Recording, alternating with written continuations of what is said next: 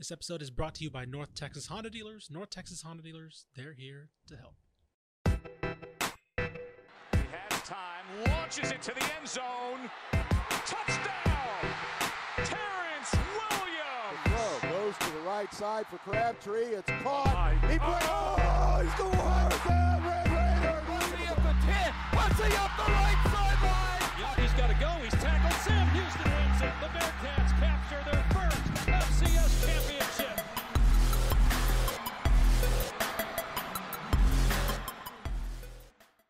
Welcome to the Republic of Football Small College Edition. My name is Mike Craven, the college football insider at Dave Campbell's Texas Football, joined as always by our sub FBS insider, Cory Hogue. Cory, we are past week 10, heading into week 11, some playoff games we are going to talk about soon in this podcast. How did the time go so quickly? This is this is crazy. It, it always it the time space time continuum is always weird to me because it it feels like yesterday the season started. It also feels like the season started three years ago. So it's really it's hard to keep up. Like I look up and I'm going, really playoffs? Oh man, we're already at playoffs. At the same time, it's like, my goodness, been so long to get to playoffs. I feel like since the pandemic started in 2020, that's how time has felt for me. It's either, you know, like I'll say last week and it'll be 2019. It feels like yesterday. It also feels like 30 years ago, like a different time, you know, and football season's no different where it does not follow the rules of the space-time continuum as we said. I don't know who we blame for that. If that's Einstein's fault, if that's Obama's fault, if that's Bill Gates's fault, I don't know who Isn't to blame. Elon right now? Is that Yeah, it's we're- we're Elon's fault right now. Musk? They're playing. E- Don't mention his name though. He may ban this uh, podcast. So let's not let's not get in trouble with our We're new. not over- impersonating. yeah, you. I don't want to get our new overlord in trouble or anything like that. So uh, we will we will fly under the radar as we tend to do. Uh, for people who are new to the format, we review the last week that happened, three or four games. Uh, then we preview the week to come. That'll be week 11, uh, playoff games for the JUCO level, kind of finish the regular season for some of the other programs that we're talking about. So in the state of Texas, we have 47 college football programs. 12 of them play FBS football, 35 of them play sub FBS football. Uh, that'll change in 2023. But for now, those are the stakes. We start in review week 10 mode. Abilene Christian improves to six and three on the season in a 28 23 road win over Tarleton. The Texans are now five and four on the season. A back and forth game throughout, Cory. Biggest lead was only 11 points. That was in the fourth quarter by ACU, but for the most part, a one possession game uh, throughout the four quarters. Maverick McIvor was 24 of 34 for 330, 385 yards and three touchdowns for ACU. Tarleton ran the ball 47 times for 209 yards. Cory, what does this win, win mean this far into the season for ACU? This, is huge, and it the score says 28-23, but it really felt be, being there. It just felt like ACU was in control.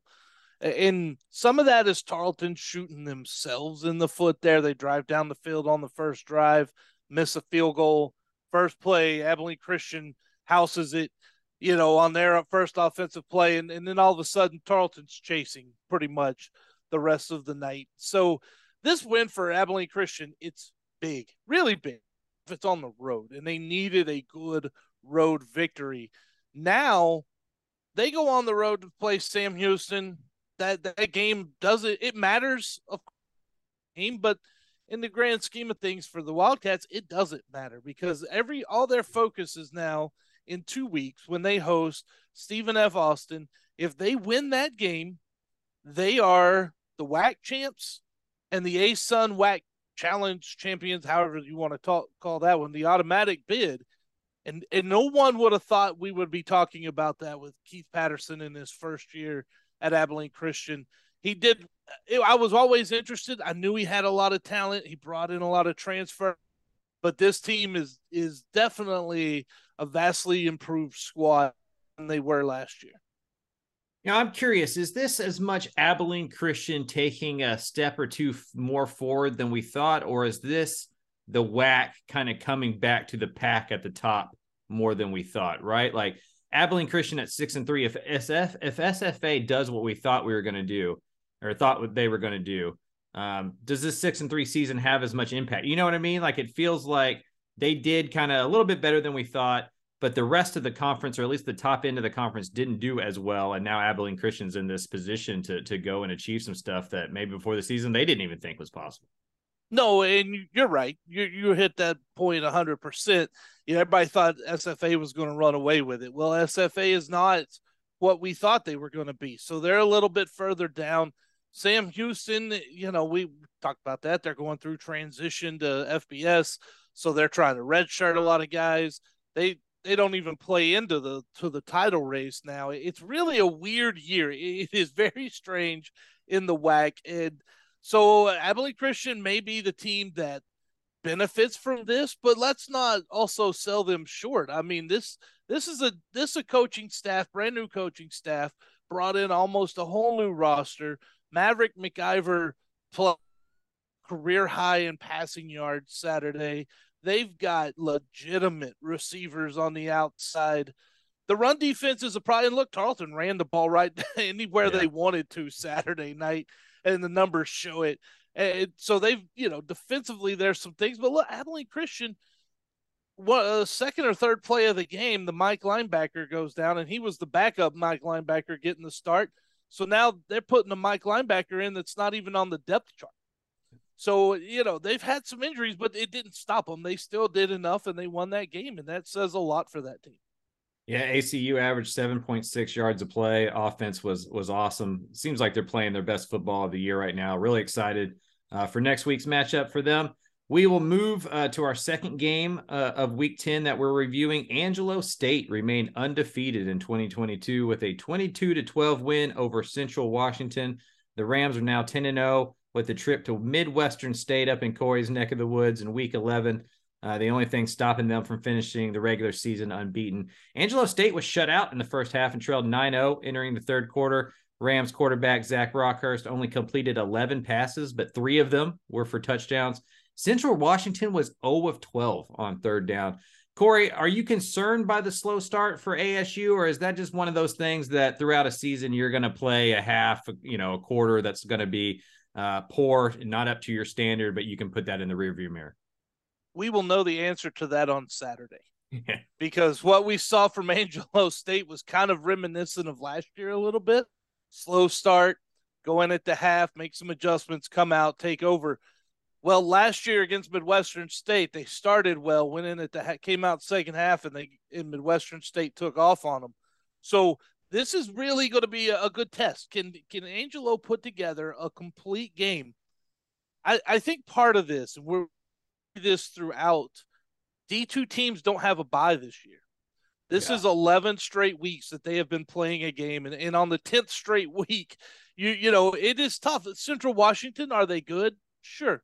Are they? They're second in the Lone Star Conference, but my goodness, I mean, it's hard to get up every single week, and you know we know we're better than Central Washington. Is kind of the thing is what's Angelo doing? So is that a wake up call?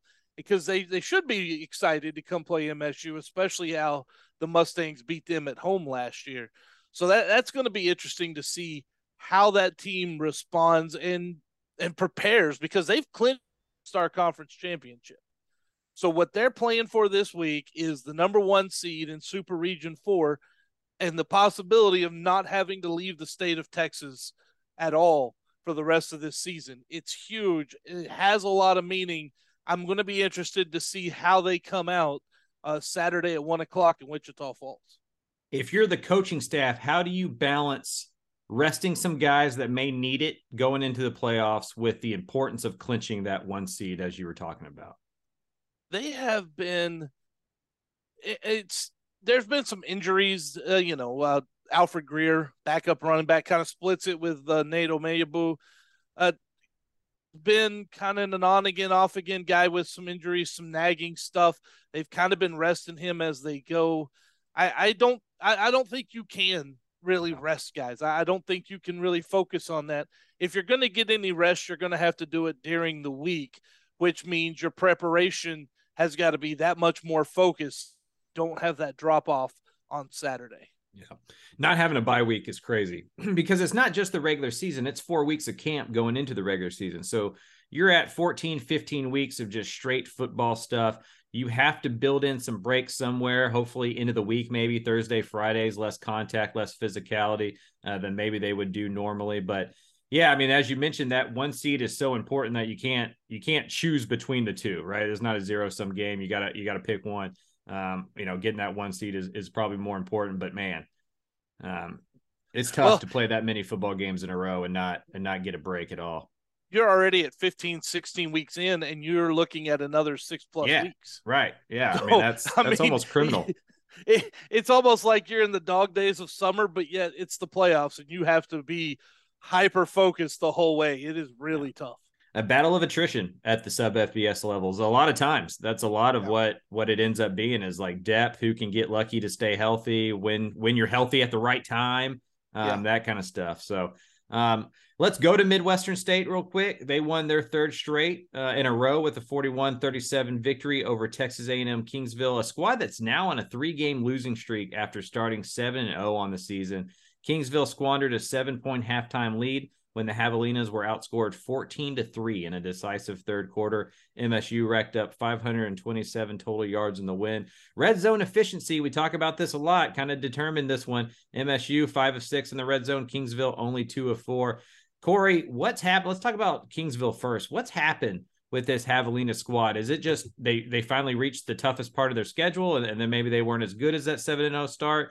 Or has some things changed for that team that's kind of just fallen off of this last month month or so? It's option one. Yeah. This schedule is exactly what we were looking for because that's when we knew we would find out about Kingsville, and we have. And look, we not that we found bad. You know, right. they went and played pretty well against Angelo for a half. They they feel they should have won at Central Washington. That's a hard trip. That's a long trip yeah, from Kingsville up there, and so that's a hard one to make. And a lot another thing too these teams fly commercial to these yes. games. They're not taking charter flights. So it makes it even harder for that. You know they've got msu and msu has their number. Msu has not lost to them since i believe it's 2010 you can ask the kingsville fans because they were putting it on their message boards this weekend how they're tired of it. They were two for four at the red zone and the the big one they missed was at the end. They were down at the 10 yard line. That game was to watch. MSU had a 99 play drive to take the lead and they they went five plays, all rushing plays, 99 yards and just a, believe it was to to put that one there. The, the biggest thing though for Kingsville is it it knocks out any hope of a second conference team being in the uh, the playoffs. It just it's not going to happen now. Uh, so Angelo State is our Lone Star Conference hope for the playoff. All righty. And then our last game from week 10, Mary Hardin Baylor extended its winning streak to seven with a 27 24 win over Howard Payne.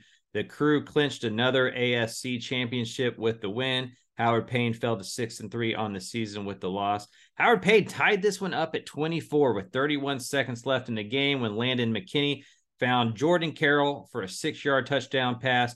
The crew's Anthony Avila made a 44 yard field goal as time expires to give Mary Hardin the victory 30 seconds later. Corey, a crushing loss for Howard Payne, but another big win for Mary Hardin Baylor. We've talked about this on this podcast before.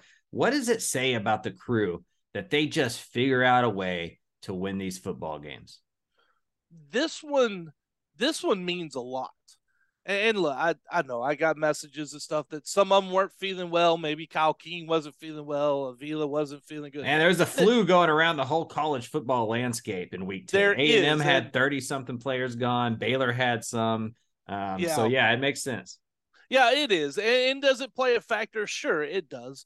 But to me, this signifies something else. This is the first time UMHB needed a drive since their loss to, to Whitewater in week two.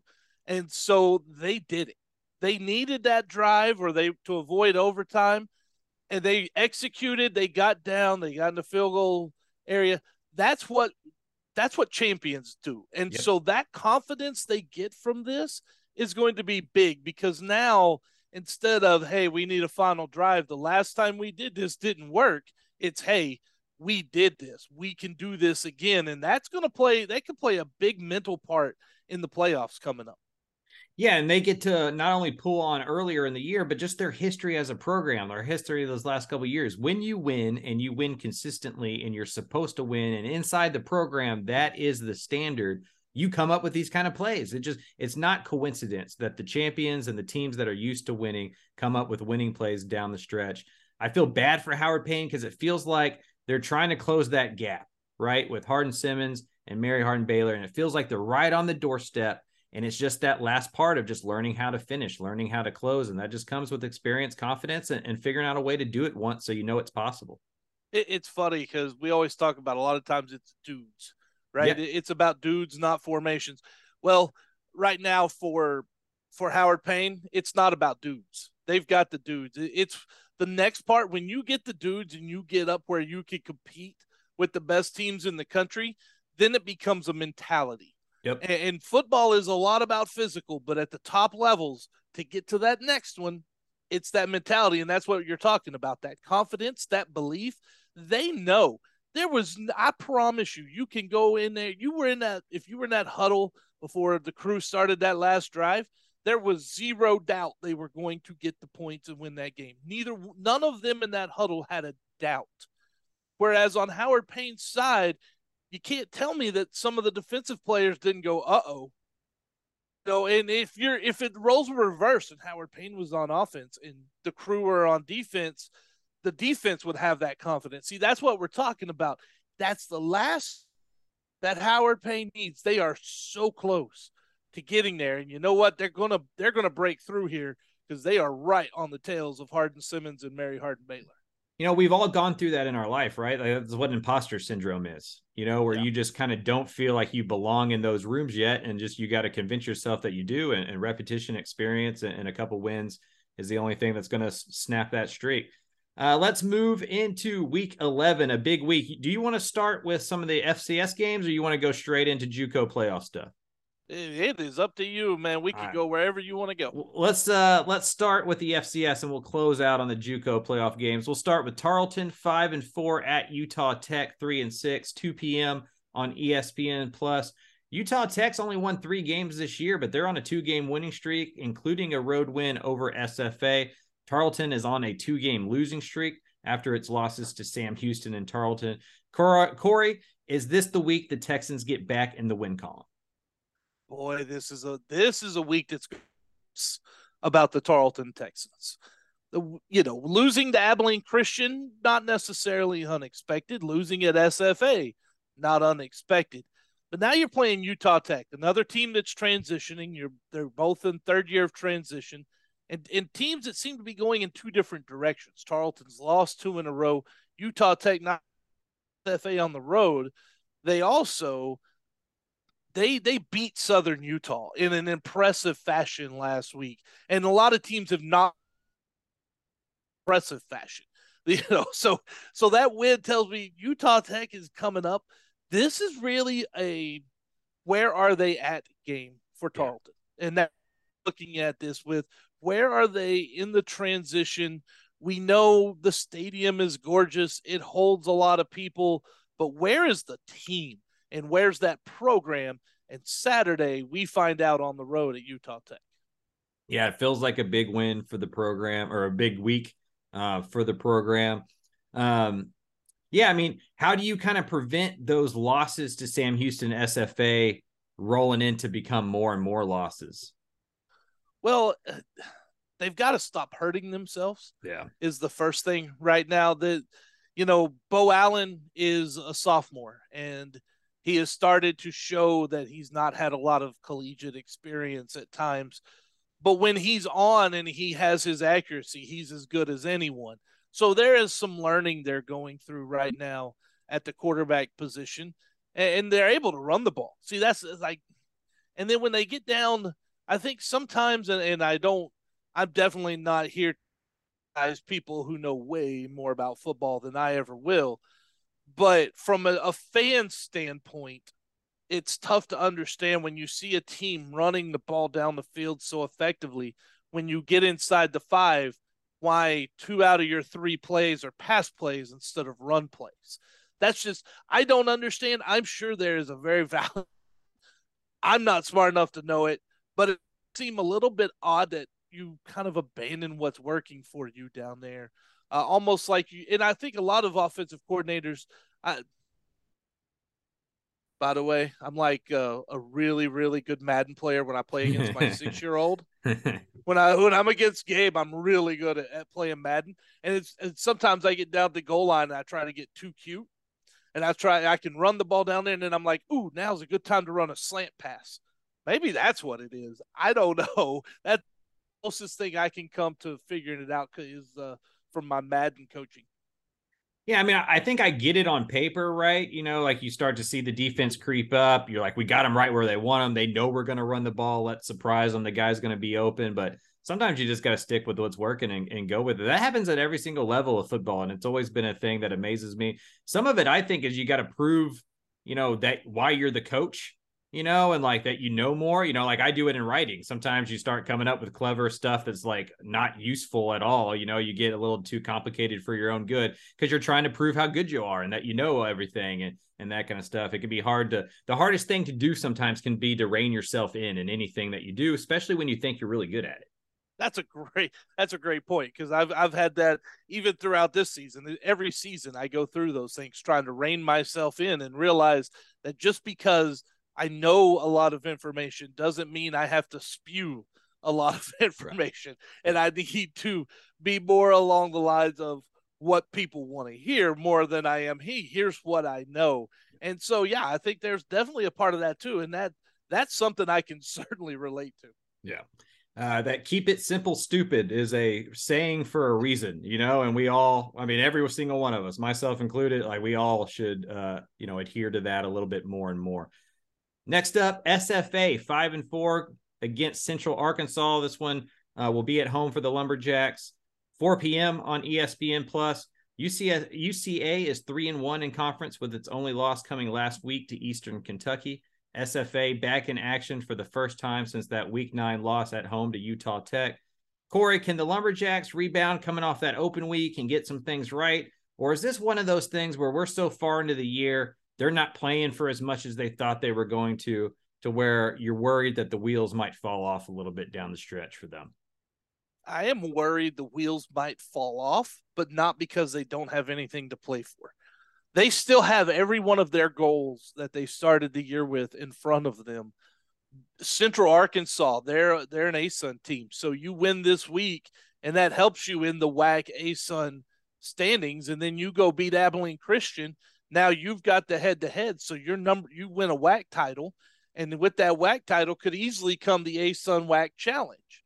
So they still have that automatic bid in front of them, and that large bid is out of the question. So really, it's a question: Are the rails going to fall off, and are they going to lose these last two weeks, or are they going to regroup, come forward, get back, and just just come out and play lumberjack football the next? That's what we're going to find out. Now, which one do I think is going to happen? It's Colby Carthel. They had a week off. I it has not been nice around Coach's football team these last two weeks. They were not happy. There is a bad taste in their mouth, and in my opinion, you're going to get a really angry lumberjack team on Saturday. So Central Arkansas and Abilene Christian better get themselves ready for these next two weeks is that going to be enough? Because like for me, it, it's never seemed like a problem of motivation. You know, like a Colby Carthel team always plays hard. Like that Sam Houston game we were at, they always they play hard. I just worry about that defense, and if you know, 14 days is enough to fix some of the schematic stuff and and the the assignments and just the lack of communication on the back end. I just don't know if you can fix that in time under a first year defensive staff, or if that's something that you know takes the offseason to really address you know, I'm not as worried about the defense really? as I am the special teams. Yeah, that's true. That's Be- another thing. Because each of the last two week or two losses they've had, Sam Houston and, and Utah Tech has been pump block. Punts blocked that have resulted in touchdowns. And Colby Carthel it prides himself on special teams. We talk about it all the time, but special teams has been a killer for the Lumberjacks this year So that's really the part, and not just uh, it, it, they're a weird special teams unit because they get punts blocked, but then you've got Xavier Gibson who could return anything, and he's done that really well this year.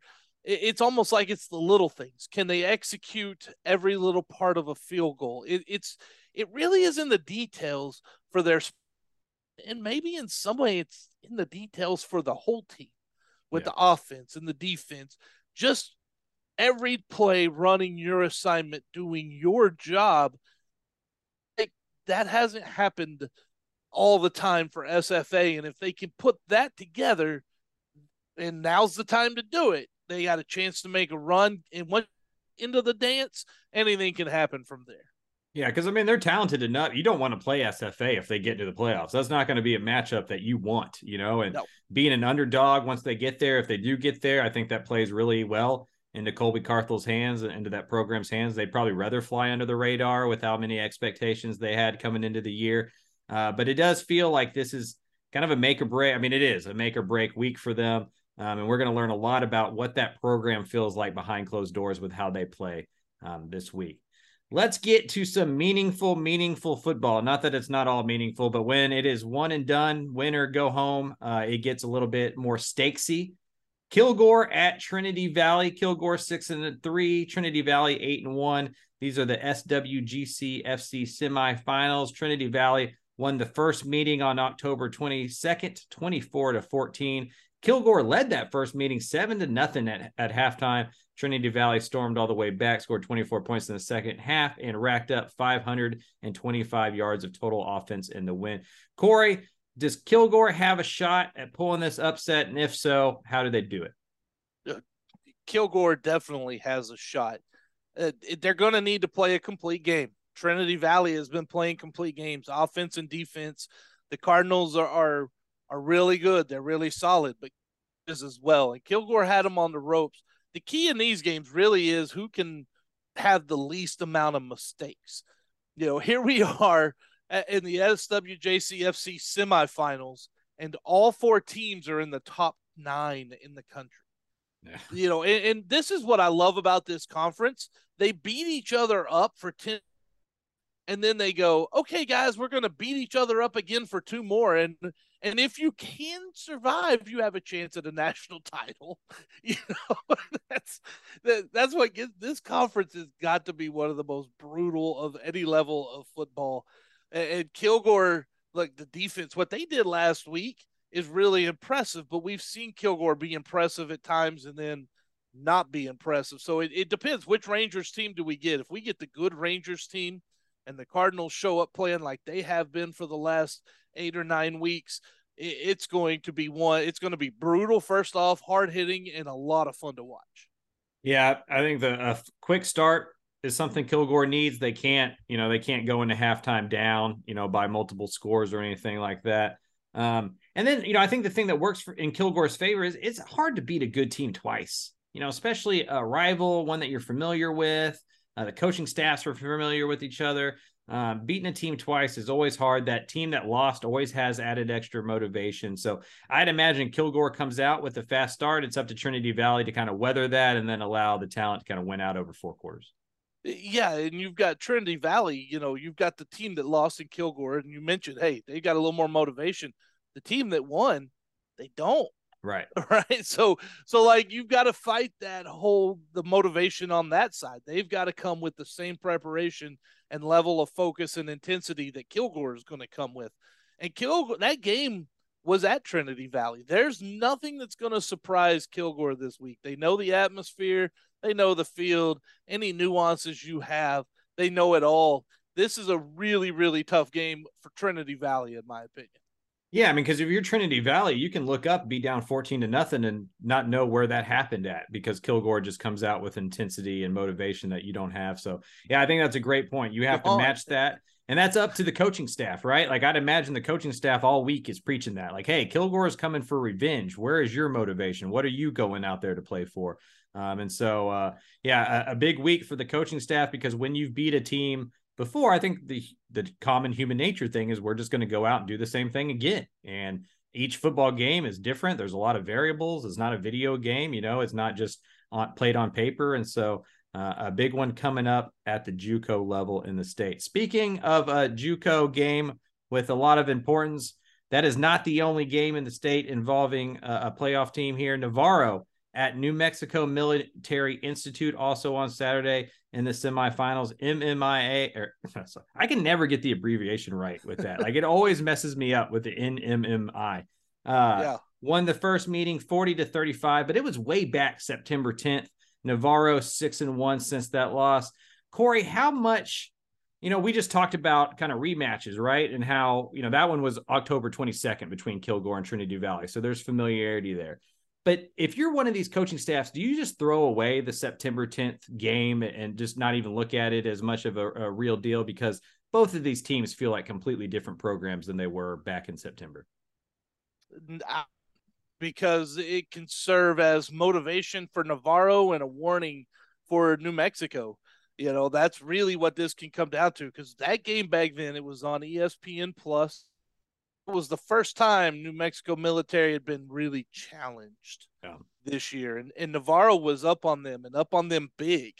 And so that could be a warning to to NMMI, like, hey guys, remember this team had us on the ropes at our house earlier. Again, they've both these are rematches of the same locations too, right? So now Navarro, you want to show them that and go, guys, if we don't make these mistakes, we can win this game. And that gives them – that confidence right there. And you know, for the kind of the overconfidence portion, I, I kind of relate that to uh, my six year old. When when Gabe plays soccer, after every game, he always says, "Who we gonna beat next week?"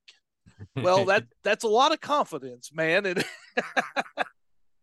so you you got to maintain that focus. And for all of these teams, honestly, all four of them, it's hard for Trinity Valley and New Mexico military for their coaching staffs because they're playing for a national title. Yes. You keep winning, you're going to win another national title. And for those who don't know, weird things happen out at MMI. You know, uh, it's where Ros- Roswell is. You know, like they're located in Roswell, so it can get it can get a little weird out there. And do you know what the name of the? What's that? Sorry, he broke up. Do you know what the name of the stadium is? Is it like the Wool Bowl or something like that? it is. Yeah. It's the Wool Bowl. So yeah. you're in Roswell in a Wool Bowl. Yeah, that you know, it gets a little bit uh, touchy out there sometimes. yeah. Yeah. No, 100%. 100%. Yeah, I mean, this one feels like another one where you know a quick start's important. If, if Navarro goes behind big early, they don't have a chance. You know, their their only shot is to kind of do what they did in the first game, but then just hold on. You know, build a build an early lead, get out in front, and see if you can kind of ice the game away. I think both teams, yeah, you're right. Both teams. Navarro needs to get ahead. Kilgore needs to get ahead. And then the question becomes from the if they get off to the fast start, they have a real good chance.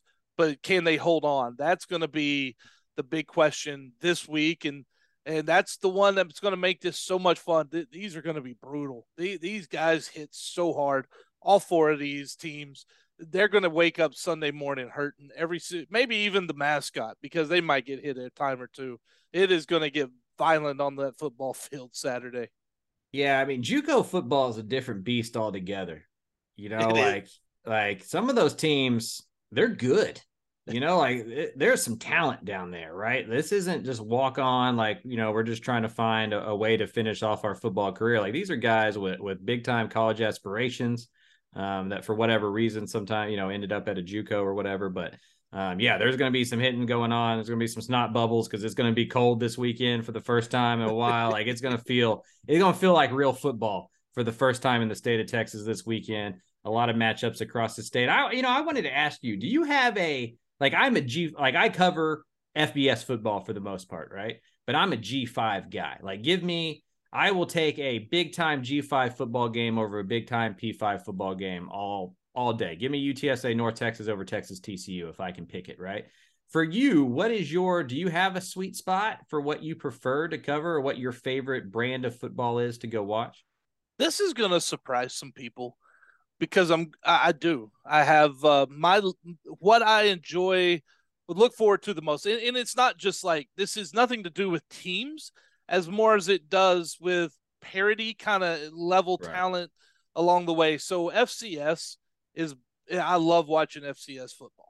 It has really gotten good the last few years. Really, some big time football. I love JUCO football. Yeah, I do because too. it it is a high level. You have multiple Division One players, multiple guys that will be at the big Power Five schools. They're getting offers all the time, and not only that, FCS schools. I mean, these teams are super talented, and the level of play down there is just tremendous. It's also violent and also volatile sometimes with tempers. Yeah. The other thing with JUCO, uh, and then from there, it kind of I, I like D two football. It's a really good level. D three, when you're watching a good D three game, if you get you get a Mary Hardin Baylor, Hardin Simmons, Howard Payne playing each other, a Wisconsin Whitewater, that rivals any of the best football games that you're going to see at any level. And, and, then you know I do I do like the NAI. It has been fun to kind of watch some of the Texas Wesleyan games. It's harder to find some yeah. of these games to watch, but it's the talent level is pretty good at the NI, NAI level as well. But it's that parity level. When you're talking D3, NAI, the bad teams are so bad that the games are unwatchable.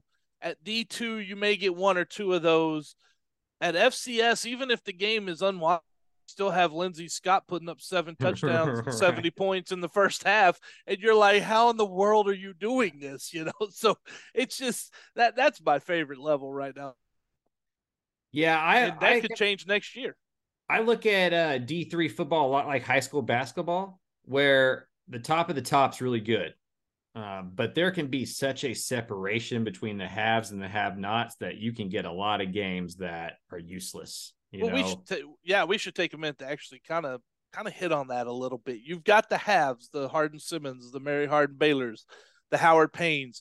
I'm going to throw the East Texas Baptists in there, right? That that's plural, by the way. East Texas Baptists. Uh, that's official. Um, so those teams are about to be off on their own. The yeah. American Southwest Conference is about to be down to those four five teams if Sul Ross hangs around, because now there's word that Sul Ross has been interested in D2, but maybe a little more interested after the announcement last week about the SEC coming back. So there goes Austin College. There goes Southwestern. McMurry's joining them. You know, so and, and those teams are in Texas Lutheran there, those teams are more like mine. That that's the thing I think we got to look out for here. It's going to be interesting going forward.